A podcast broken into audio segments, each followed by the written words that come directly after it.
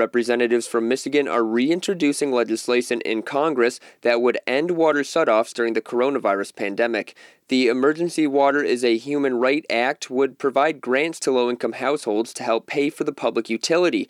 Congresswoman Rashida Tlaib is introducing the bill together with Congresswoman Debbie Dingell. Tlaib tells WDET's Eli Newman that water affordability is a national issue. The fact that 15 million people in the United States experience water shutoffs.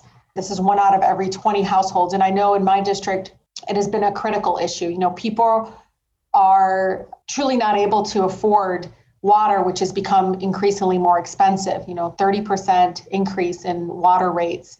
Many of my residents are very much struggling living check by check. And so this is a critical step for the federal government to come in, especially during this pandemic, as we're asking people through public health guidance to wash their hands for 20 seconds. We have to make sure that many of our families have access to running water. This isn't the first time that you've introduced this kind of legislation. So, in the last COVID relief package, there was $638 million for water relief. So, why was that not enough? It should actually be at 4 billion. But we compromised and said, let's come at 1.5 billion in grants to assist low-income households to help them get their water bills paid off and get them connection to water right away families have been left without clean, safe, affordable water simply because they can't afford the increased water rates. It is life. It is so incredibly important for people that uh, need to wash their food, to cook food, to wash their bodies, their clothes.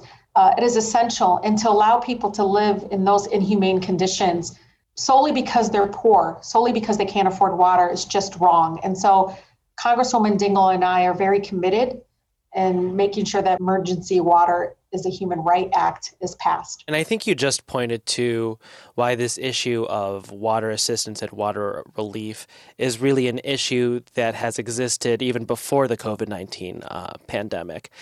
Is this legislation meant to exist post pandemic when we are in recovery? Yeah, this, this was going to happen even if the pandemic uh, didn't exist. And you know, this is something, again, I worked with Congresswoman Dingell prior to the pandemic, and we are just now moving with a sense of urgency. This is going to be a fund that exists, that continues to be funded. I want something that is sustainable and that will actually get to the root causes of water shutoff. I'm confident that my colleagues are with me. Speaker Pelosi has expressed strong support for this.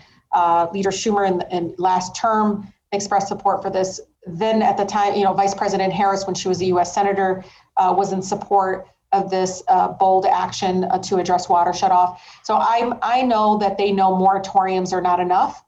They know that we need to be able to fund uh, that access and to fund again measures that will get to the root causes of water shutoffs in our country. So it sounds like you have the support of Democratic leadership, but this piece of legislation has a 1.5 billion dollar price tag how likely do you think it is that you're going to get bipartisan support? I already got bipartisan support when the Emergency Waters and Human Right Act was in the HEROES Act.